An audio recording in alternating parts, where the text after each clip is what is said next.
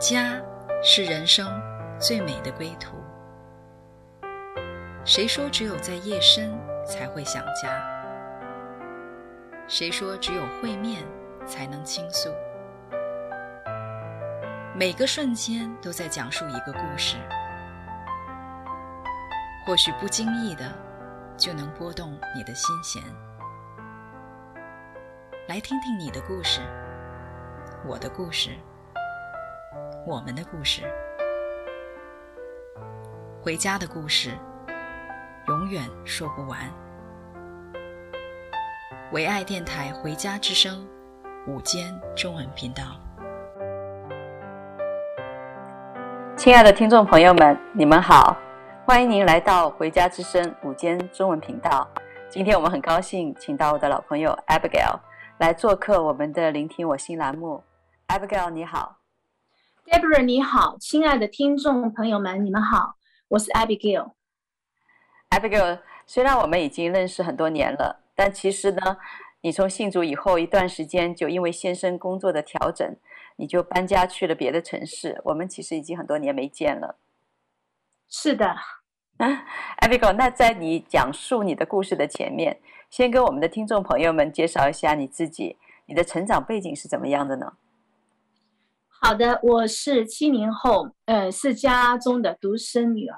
就说家里面都是无神论的，不会觉得会有神。那我的人生目标呢，可能就是吃喝玩乐，然后呢就是过上富足的生活。那我们家先生呢，也是我结婚呢，也是因为我们家父母亲觉得先生人品挺好的，我也没有什么主见哈，就跟着父母的选择，所以呢。所以我觉得我以前的那个信主前的生活，就是说好像是就是自己随心所欲的这样子一个状态，对。嗯，那 Abigail 你是怎么样接触到信仰的呢？我是后面我们移民哈到加拿大，然后呢在这个新的国家呢。那我一下子人生地不熟嘛，然后和先生婚姻后也个性不合，很争执，所以我觉得我的人生失去了目标，也没有盼望。那后来我一个同学，他先到了国外，他就把我带到了教会，对，我就开始接触信仰了。嗯，那Abigail 你还记得当初你第一次去教会的时候你的感受是怎么样吗？我记得，因为我第一次去教会的时候，其实我对于他们讲的东西是不懂的，对于圣经的经文是都不能理解，虽然字都认识，但是我能记得的就是他们的那种灿烂的笑容，他们的那种从里面散发出来的很朴实的那种喜乐，我觉得就有点像是那个世外桃源的感觉，是我在以前在世界中没有见过的风景。是。所以对你来说，当时在婚姻有很多的挣扎，心里不痛快的时候，遇到了一群很开心的人，是对你来说是非常吸引的。那 Abigail， 那你是怎么样信主的呢？我觉得信主的就是我觉知跟主相信有神是对我来说比较简单，就是听了丹斯牧师的一个见证，说他在那个高速公路上怎么样生命被神挽救回来，我就信了。但是真正的开始来认识这位神是比较长的时间。我觉得主要是两个方面，一个是就是教会的在灵里面的这种牧养啊，我们的牧师会教导我们很多的这种关于神的这种他的带我们来认识神。那还有就是另外一个层面就是说我在他们身上看到了那种生命。因为当时我们的牧师是跟他的妹夫还有是住在一起的，但他们一家呢是他们的家是当时是让我们就是很流连忘返的。我们主日完后呢，大家都不想回家，大家都凑在他们家去就吃饭啊，都不想回家，主日会然后呢，我们牧师的妹妹也是非常的热情，经常就叫我们去她家。那有时候因为人来的多，也没有准备，大家其实就不是说要去吃什么，就是有时候很简单，可能调个面粉，大家吃的就特别开心。所以，而且我也是特别记得，有一次我们去参加聚会啊，然后呢，在往停车场那边走。那隔好远，我就听到了一个同样参加完聚会的一个我不认识的姐妹，很远我就听到她在那边很愤怒的在哭喊，因为她车被砸了。刚参加聚会完，她走到那一看，她车窗都被砸了，那对她当时很大的刺激，她就在那里大声的喊，然后就很愤怒。然后我们这个我们也因为我们是跟着那个牧师一家去的。然后我们当时我们那个牧师的那个车也被砸了，就是那个车窗都是一车都是碎片的。那我当时我看了就非常的惊吓，我觉得这个就不知道怎么样面对这种事情。虽然不是我的车，我都觉得我就不知道怎么办了。但是我们当时那个牧师的妹妹呢，她就会很平静的说没事，都有神的美意啊，没事的，神会预备的。因为他们当时是没有什么钱的。可能那个车也是很便宜的一个车，所以那个车窗砸了，可能那个补窗户都是对他们来说是一个不小的费用。但是他就很安静的拿个扫把就把那个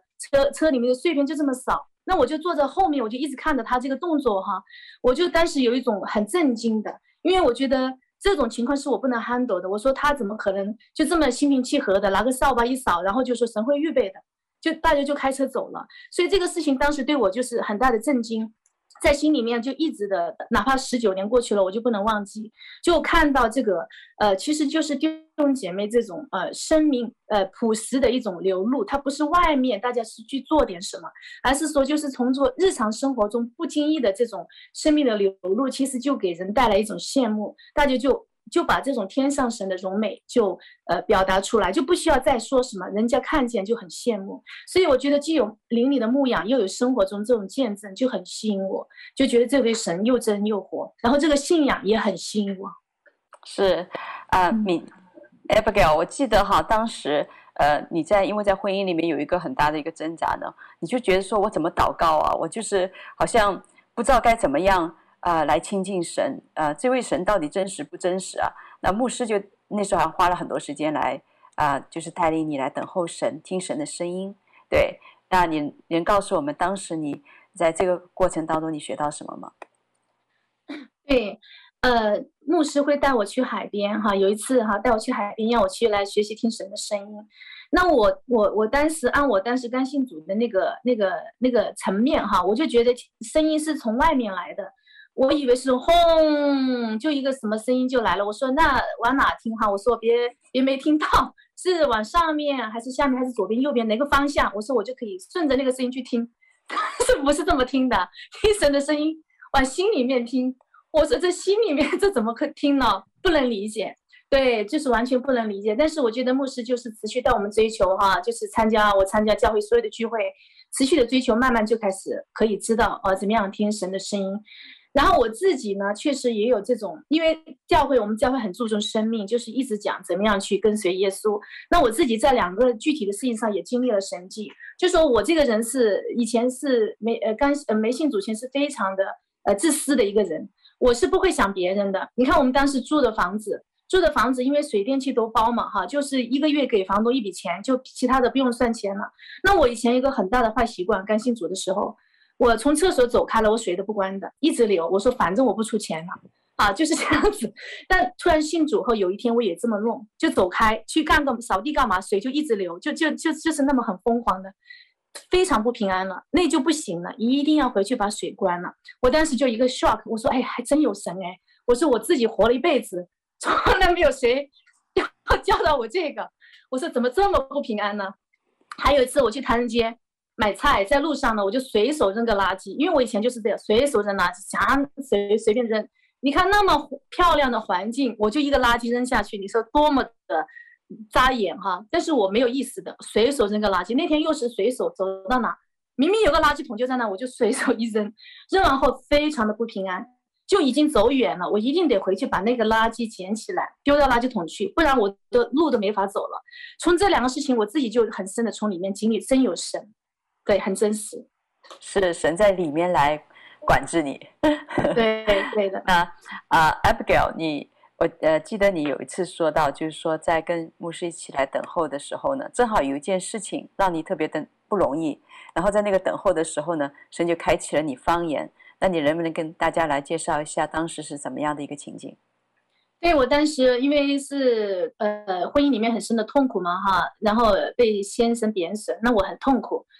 那我当时就是哭着戴个墨镜，因为眼睛哭肿了，怕路人看见，就跑到牧师家去，那他开门接待了我，然后他自己，我后面才知道他也刚得方言，他好像就现学现教哈，现炒现卖。他说你看我刚得了一个方言，我也教给你吧，我也不知道方言是什么，反正当时也是费了挺大劲的。他带我，他说你就说，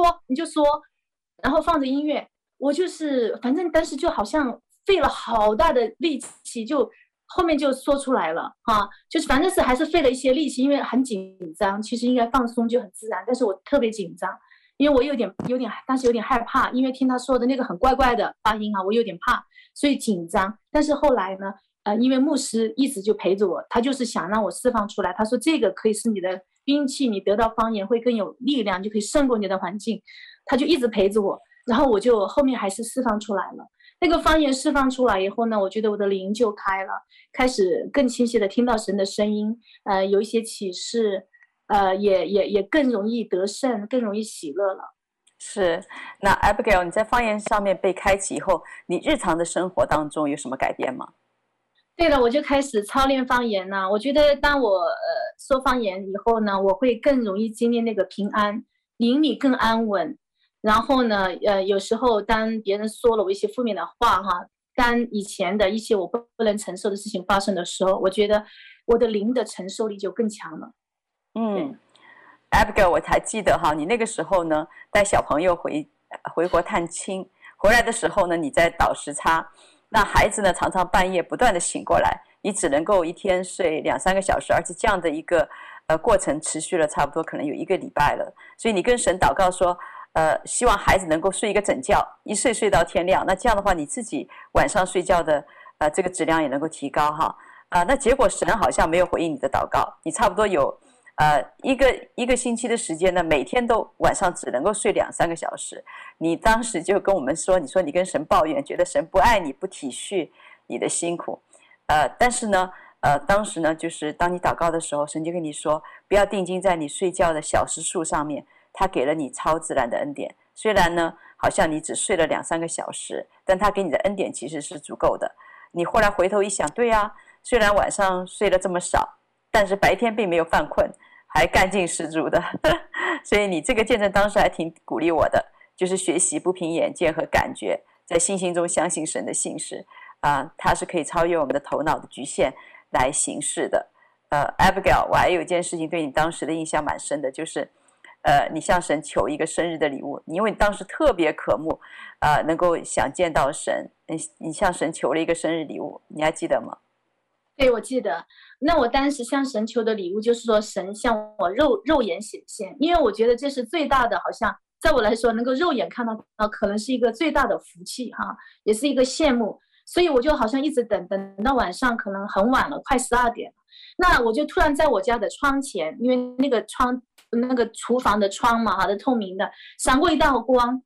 我就很兴奋的说哎呀，我是不是耶稣来了，显现了，因为他们说显现的时候有光嘛哈，我就冲过去，但后面发现其实是路上驶过的一辆卡车，就是闪了一下灯，所以我当时我就看，我当时我是很单纯的，虽然我年纪可能当时20多岁，但是我像个孩子一样，就是说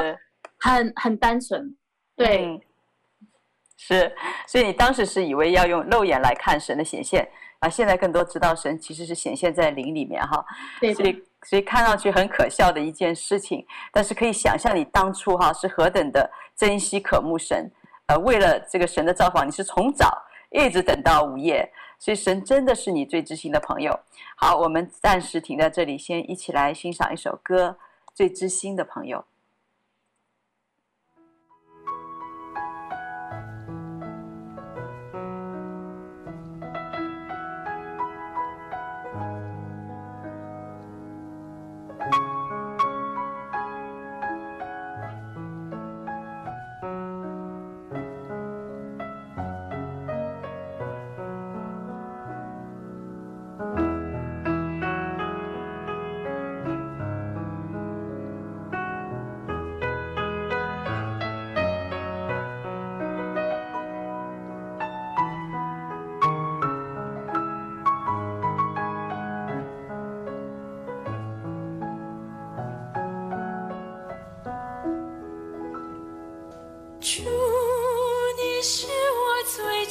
心给朋友。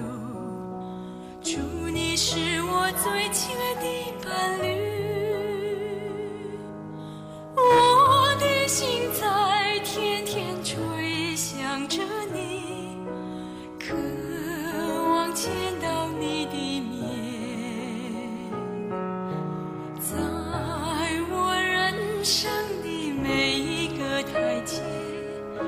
在我人生的每一个小站，你的手总是在缠拉着我，把我带在你身边，告诉我当走的路没有花香似。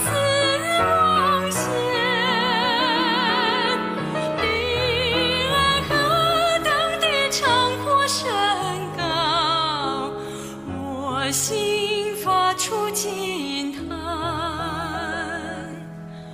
有了主还要什么？我心与主心相连，我一切是要跟随主，永不改。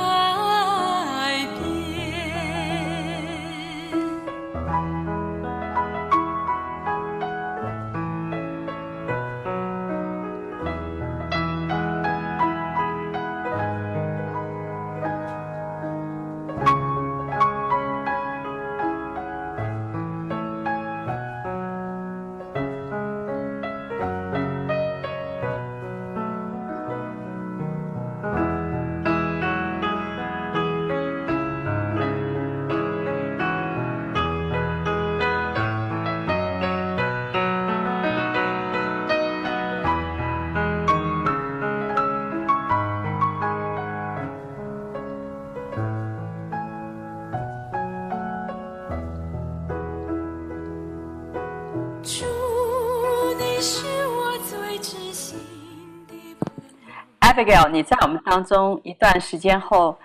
因为先生的工作调动，就去了另外一个城市。我们后来就失联了。那段时期，你是怎么样继续追求神的呢？对我离开温哥华，然后去了另外一个城市。那我觉得那个是我一个寒冬吧，哈，因为在温哥华的时候，因为有一大群爱主的弟兄姐妹一直在激励我。 跟他们在一起，我虽然也受了一些苦，但是都不觉得难，因为那种天上的那种氛围会冲淡你的那种苦感哈，就是苦难的感觉。但是当我搬到另外一个层次以后呢，我觉得我人生的背景就好像从一个度假的夏威夷变成了一个寒冬、一个北极或者南极的一个状态。那下了飞机后呢，我其实我先生迎接我的就是非常冰冷的态度和话语，他就说你要自己想办法来马上适应，我没有时间来帮你什么。那个是当我对我也是打击很大的。然后呢，我也失去了陪伴我的那群弟兄姐妹。最主要的，我失去了神的同在啊。那我就是在温哥华，我是因为经历了圣灵的充满，我会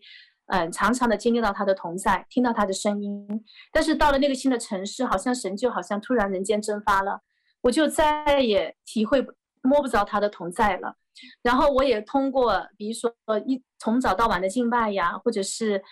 读经啊，或者是听讲道呀，我说就是要把它找回来，但是神就好像就是隐藏了，所以这对我来说，信仰是一个寒冬，是非常痛苦的一个寒冬。嗯，那在那个寒冬里面，我记得你这样的光景有多长时间呢？可能4、5年吧，然后就会有忧郁症，对我忧郁症都有3年。 3年忧郁症，后面好一点，但是这个寒冬至少有5年，就是然后就是对神没有找不到他的同在，然后就对神失去了兴趣，就说没有渴慕了，因为你找不着他后你就淡了嘛哈，就会失去了渴慕，对他的渴慕。我记得你当时就讲到说你对神就是有一个就是特别的感觉到那个枯干以后呢，你甚至跌入到一个谷底，就是说。 你在想说神是否真的存在？你一开始否定自己原来的一些的经历了，是吧？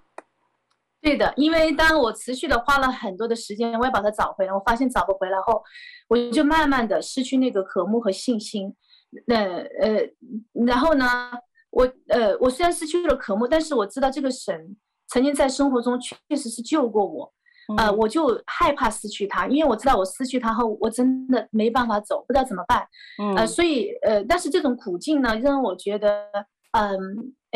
怎么样都找不到他的同在，然后又有忧郁症了，他都不出手来帮我，那我觉得会不会真的有这位神？那我就开始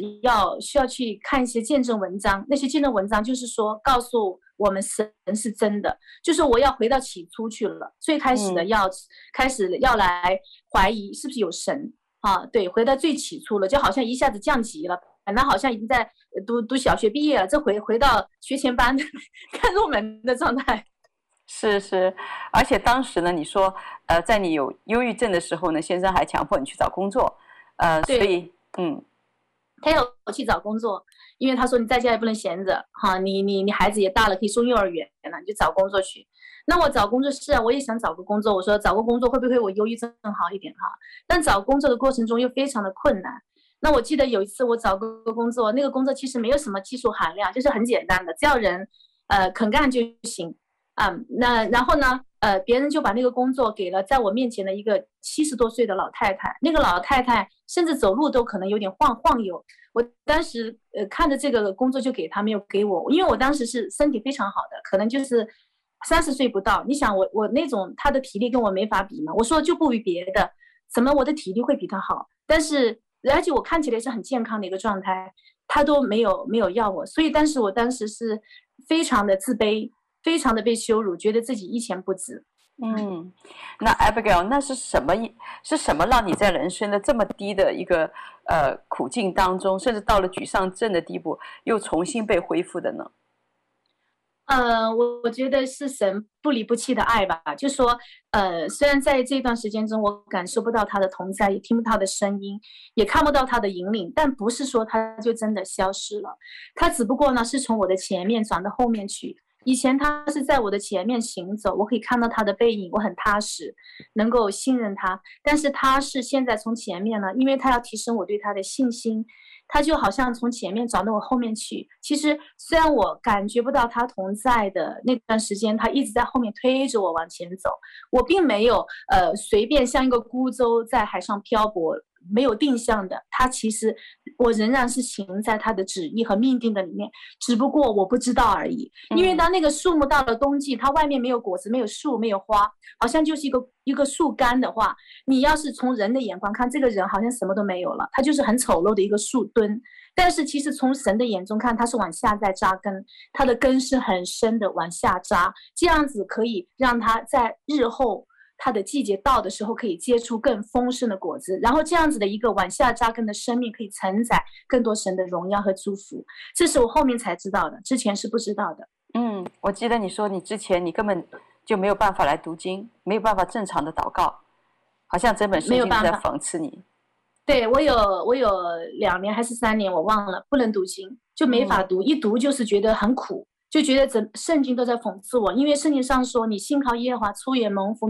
入也蒙福。我说我蒙福在哪呢？我说神，我没有要别的，不是说发个财或者是想怎么样，我说我就是想跟着你，能够让我经历你的同在，我希望结出果子，我说我就这个要求，这个不过分啊，怎么就再也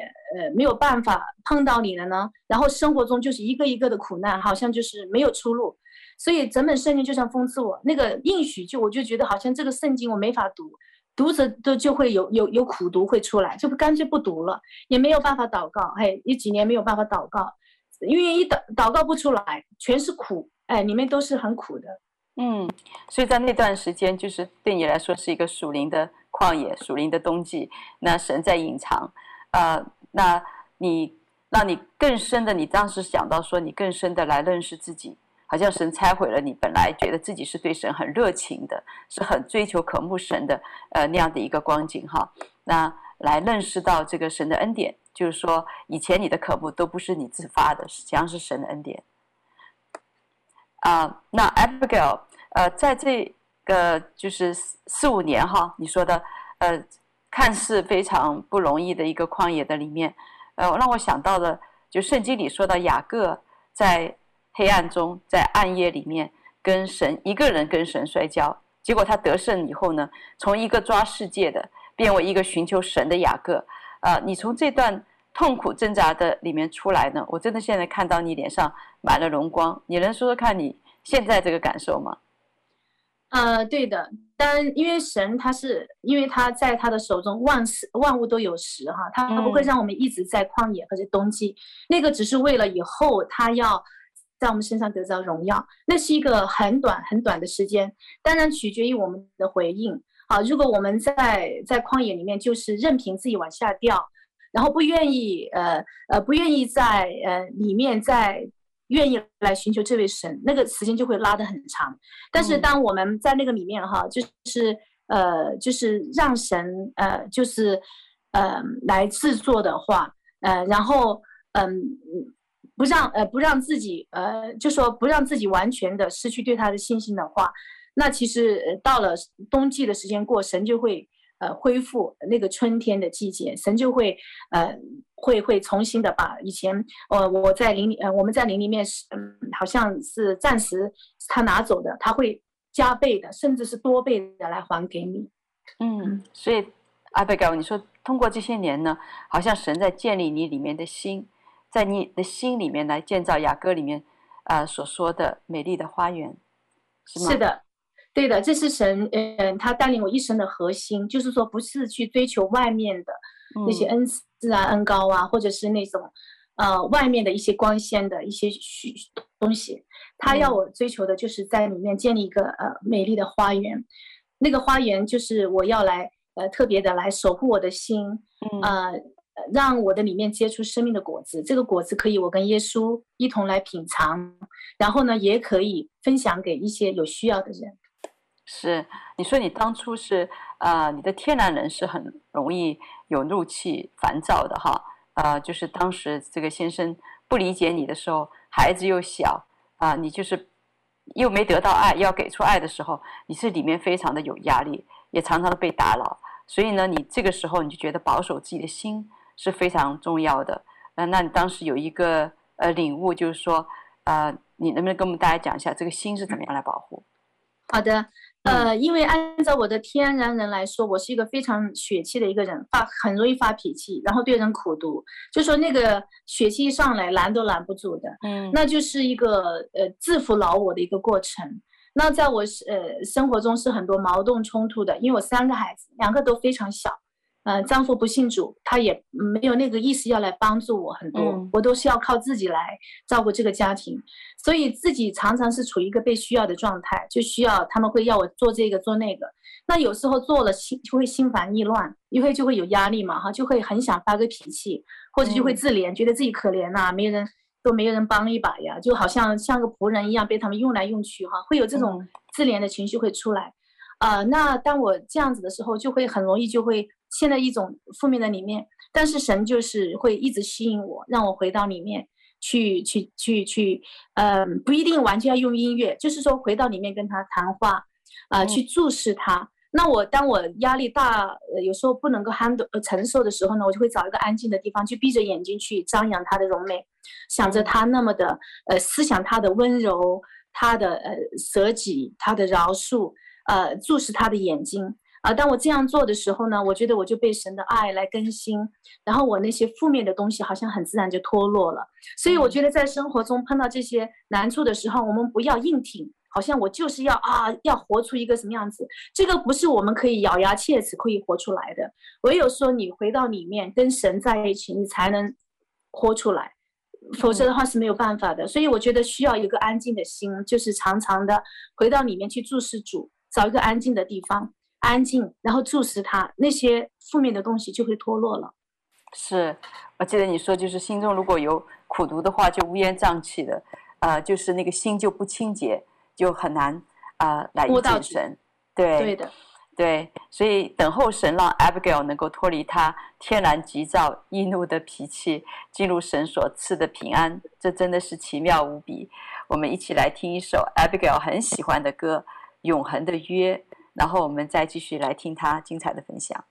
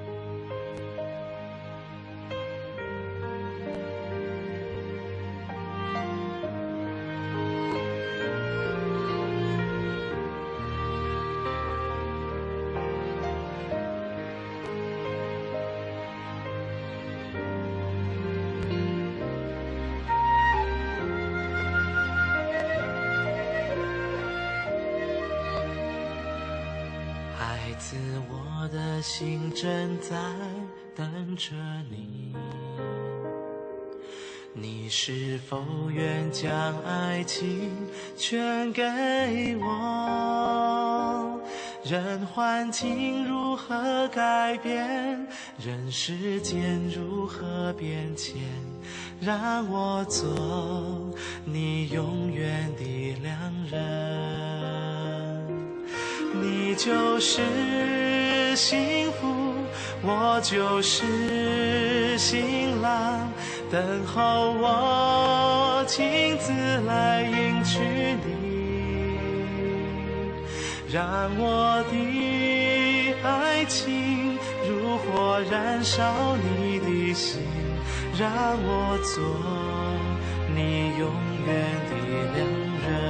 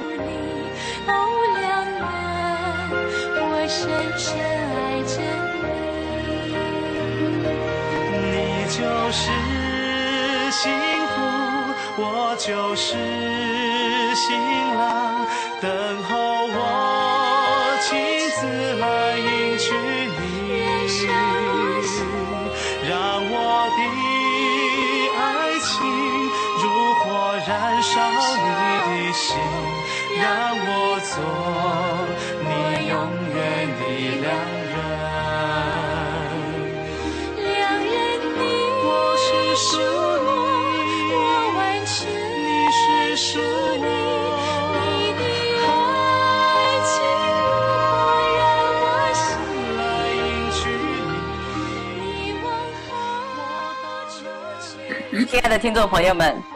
我们刚刚听的歌叫做《永恒的约》，这首歌唱到孩子，我的心正在等着你，你是否愿意将爱情给我？任何的环境如何的改变，任时间如何的迁移，让我做你永远的良人。 Abigail， 你和我们的电台前的听众朋友们聊一下，你是怎么经历这一份深切的耶稣成为你心灵的良人的爱的。好的，因为我前面说过了，那其实在温哥华那一段的追求呢，是神他主动来找我啊，他不找我，我就会邻里就会好像就会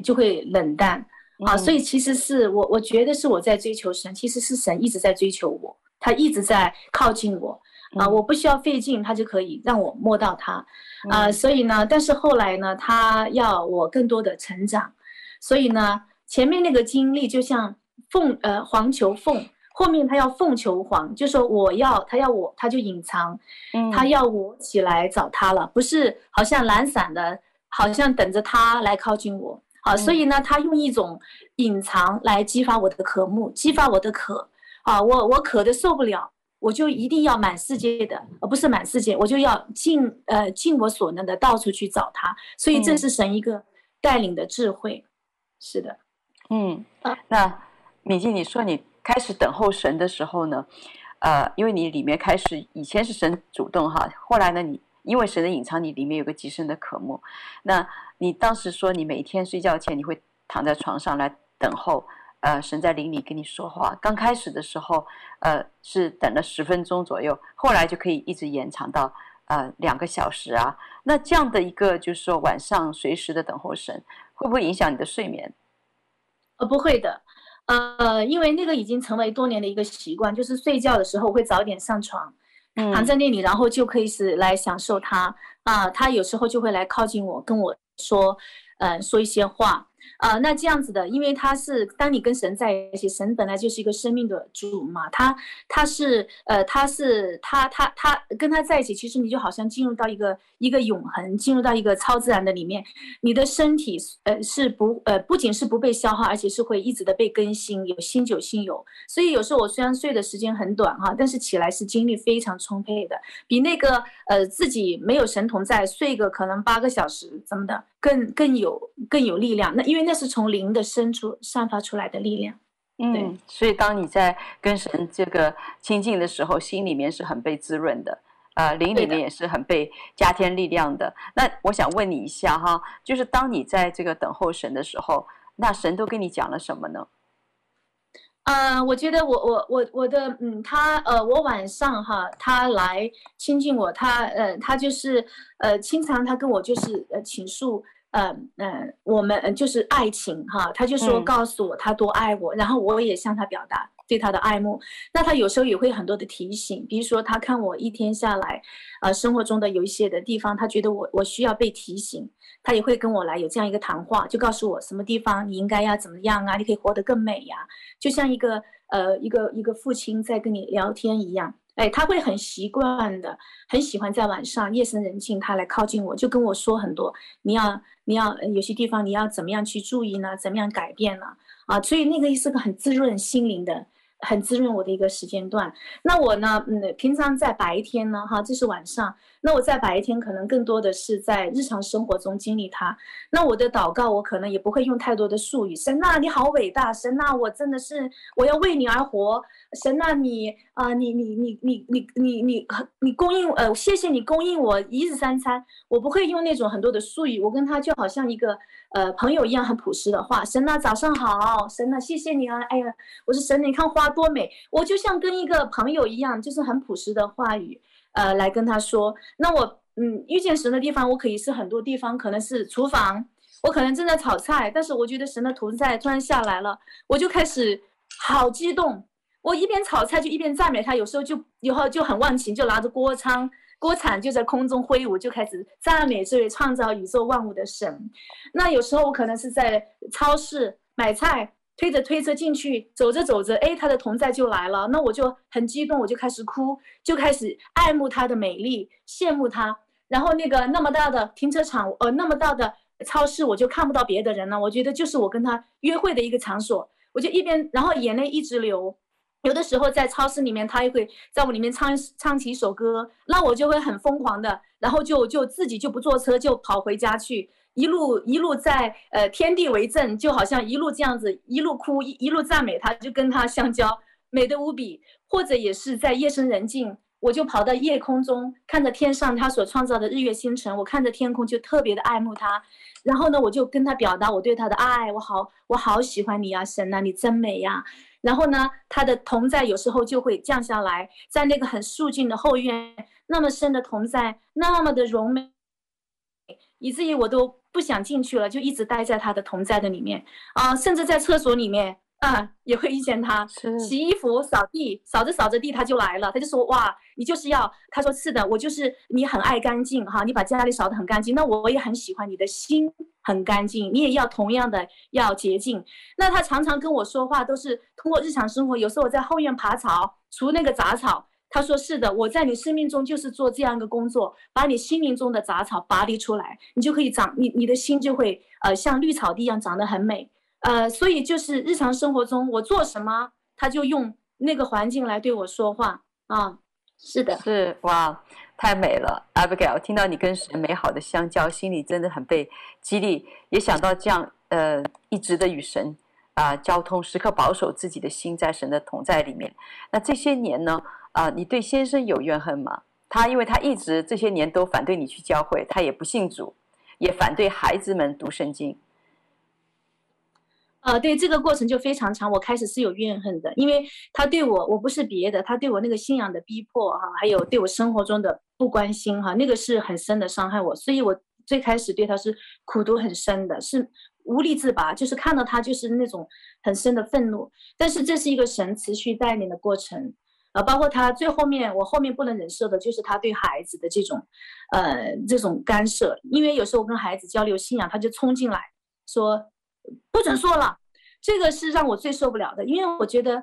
我极力的要呵护孩子哈，跟神的一个关系要不被世界沾染，我花所有的心力要营造这样的氛围来带我的孩子，被他就这样子破坏，这是我最不能忍受的，因为我里面会有一个易怒，我觉得我如果我做错的事情被他讲，我就服了，可是因为我是做对的事情，被他这样子讲我就服不下来。但是神在夜深人静，包括昨晚上他就来靠近我，神又跟我讲，他说我看到了你对你的先生，你已经不跟他争吵了啊，然后呢他你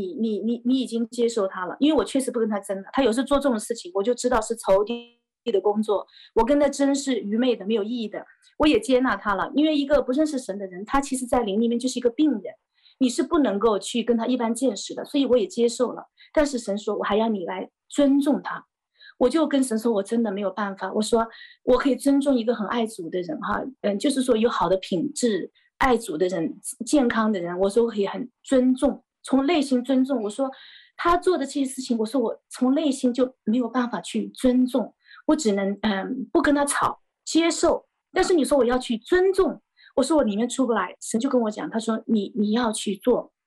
我要你做的时候我一定给你力量完成的，我不会叫你做一个你做不到的事情。他说呢，我看到你的生命，你在成长，但是你还不够美。为什么不够美呢？因为你没有办法去真的是从里面很敬重他，你还不够美，因为因为当他这样对你的时候，你心中还是会有怒气的。那这样子呢，仇敌在我面前可以有机会来说你，仇敌在我面前可以来说你说你看他里面还是有不好的东西的我不想仇敌还有借口有机会到我面前来控告你所以我希望你真正的活出一个柔美来。那我就哭了，我说神，我愿意你来帮助我。是，所以我们经常晚上很多这种交流。对，嗯，是。那你讲到就是说几年前呢，有一个先知跟你说你会看到神在你先的身上行公义的你能跟我们讲一下这一点吗？对的，所以你看哈，神他是非常有智慧的一个神，他会允许这种外界的环境和人对我在我们身上做一些不公义的事情，这只是神允许，为了磨塑我们，不代表神喜悦，不代表神的赞同他们这样做那我的先生他以前对我的这种的信仰上的逼迫呢，其实都是神允许的，因为他知道我要信仰上更多的扎根，更多的有信心，需要这样的磨塑需要这样的挣扎才能成长。所以我的先生是神的一个棋子，用来磨塑我。但是到了他的时间，他觉得他的目标，神的他的心意达到了，他要出手来阻止非公义的事情。所以，有个先知就跟我说，他说，神在你们家要彰显公义，是你从来没有期待过的。那我当时不知道，我以为只是说他要信主了，我觉得他信主了，我不就日子好过了吗？但是不是这样子的。我的先生以前身体非常好，因为他非常注重身体健康，吃的也很健康，但是他突然的有一天就生一个怪病，他就会变得不能发脾气了啊，就是一发脾气他就会很难受。那我记得有一次正在煮面，他煮了剩下的面放在桌上，因为我爱整洁嘛，我就帮他收了。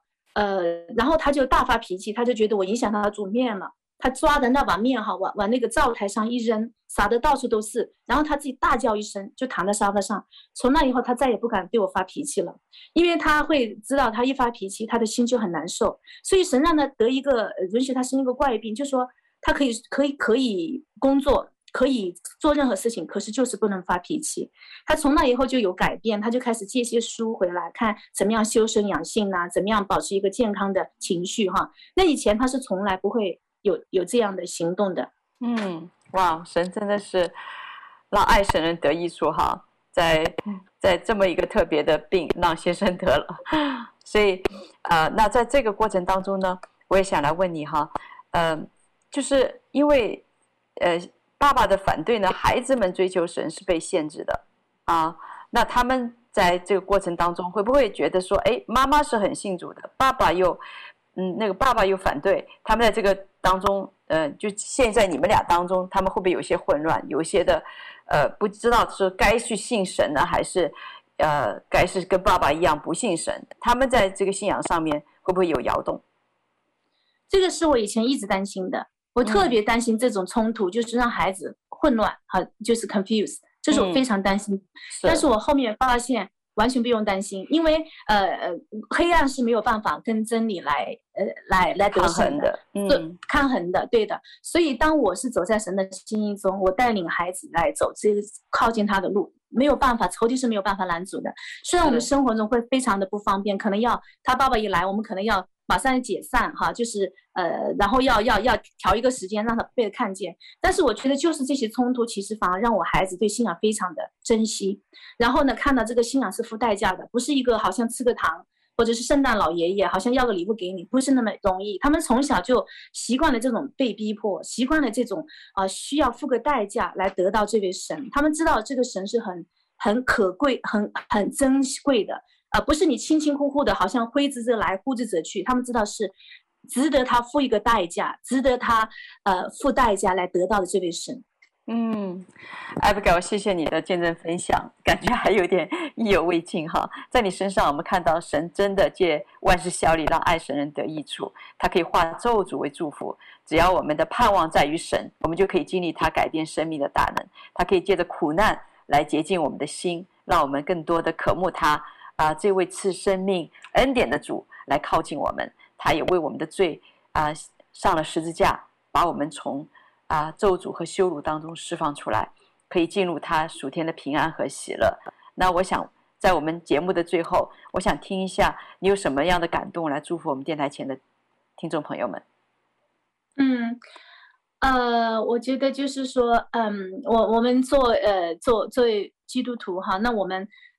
不仅是自己在竭力的跟随神，也要把我们的下一代哈，竭力的带到神的面前来。是。那我在下一集我会有分享，我怎么样去带领我的孩子们。那我会在这边我就提一点，我会给他们取一些属灵的名字我看到他们生命中有些弱点需要被神释放出来的，我就会给他们取名字，比如说叫他们喜乐呀，叫他们勇敢啊，叫他们信心啊，或者说我说对我儿子说，今天叫你信心哈，你今天要活出信心。我有时说你今天叫你勇敢，你就要很勇敢哦。我说你被神造，你是有勇敢的特质。我就每天不停的呼唤，每天叫他们属灵的名字，就是让他们里面的这一份哈能够被激发出来。所以在我下一集呢，我可能有更多的分享，就是关于这个孩子这一块欢迎大家来收听那我这边就是跟大家观众朋友们说，就是我们要竭力的爱我们这位神，我们这个神真的是为我们付了代价，为我们死在十字架上，我们不要轻忽这样一份恩典，当趁着可寻求的时候呢，竭力的来寻求他，来爱他，报答他对我们的恩情。因为神不是要我们一定要为他做什么，真的不是，而是说要我们付上我们的情感，我们的心来爱他。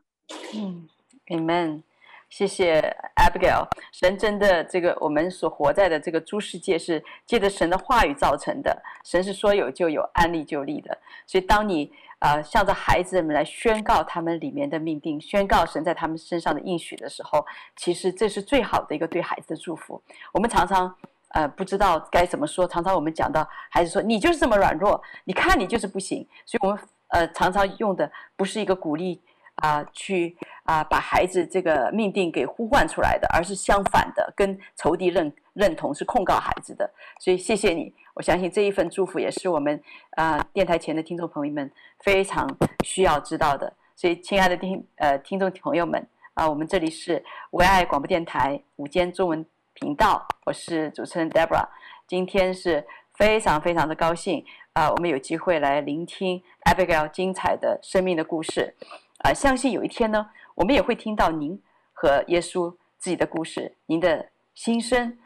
那也是特别的想到用诗篇23篇来祝福大家诗篇23篇里讲到，主在我们的敌人面前为我们摆设筵席，他用油膏了我们的头，使我们的福杯满溢，我们一生一世必有恩惠慈爱随着我们，我们且要住在耶和华的殿中直到永远。所以刚刚Abigail 也是说如果这些的经历是神所允许的，那我们知道在这个经历的里面，其实神是让我们真的是化咒诅为祝福，进入神丰盛的恩典的。 Abigail 最后我想请你带领我们在电台前的听众朋友们，那一些他想渴慕认识主的，来做一个决志的祷告。所以听众朋友们，如果你想让耶稣进入你的生命就跟 Abigail 一起的来做这样的一个祷告我们也相信 Abigail 跟神的故事，他的孩子跟神的故事，也要成为你的故事。好的，亲爱的听众朋友们我们是何等的有福能够认识这样一位神那如果你今天听了我的故事心中也有感动，那我想邀请你们跟我一起来祷告。亲爱的耶稣，我们谢谢你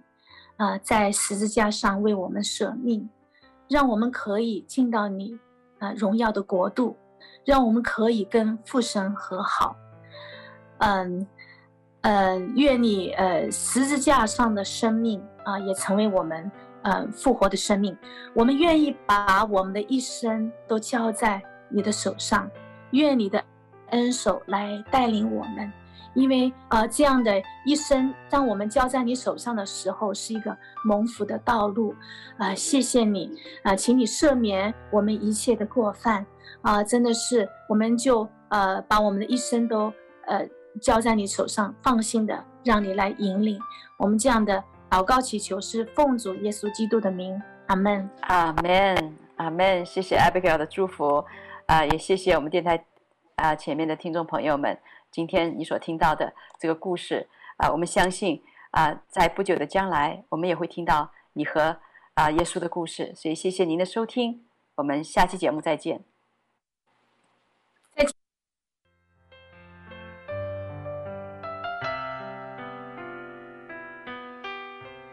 回家的路上总有说不完的故事。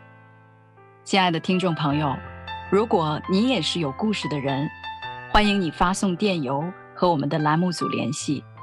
邮箱地址是 vohoming@gmail.com。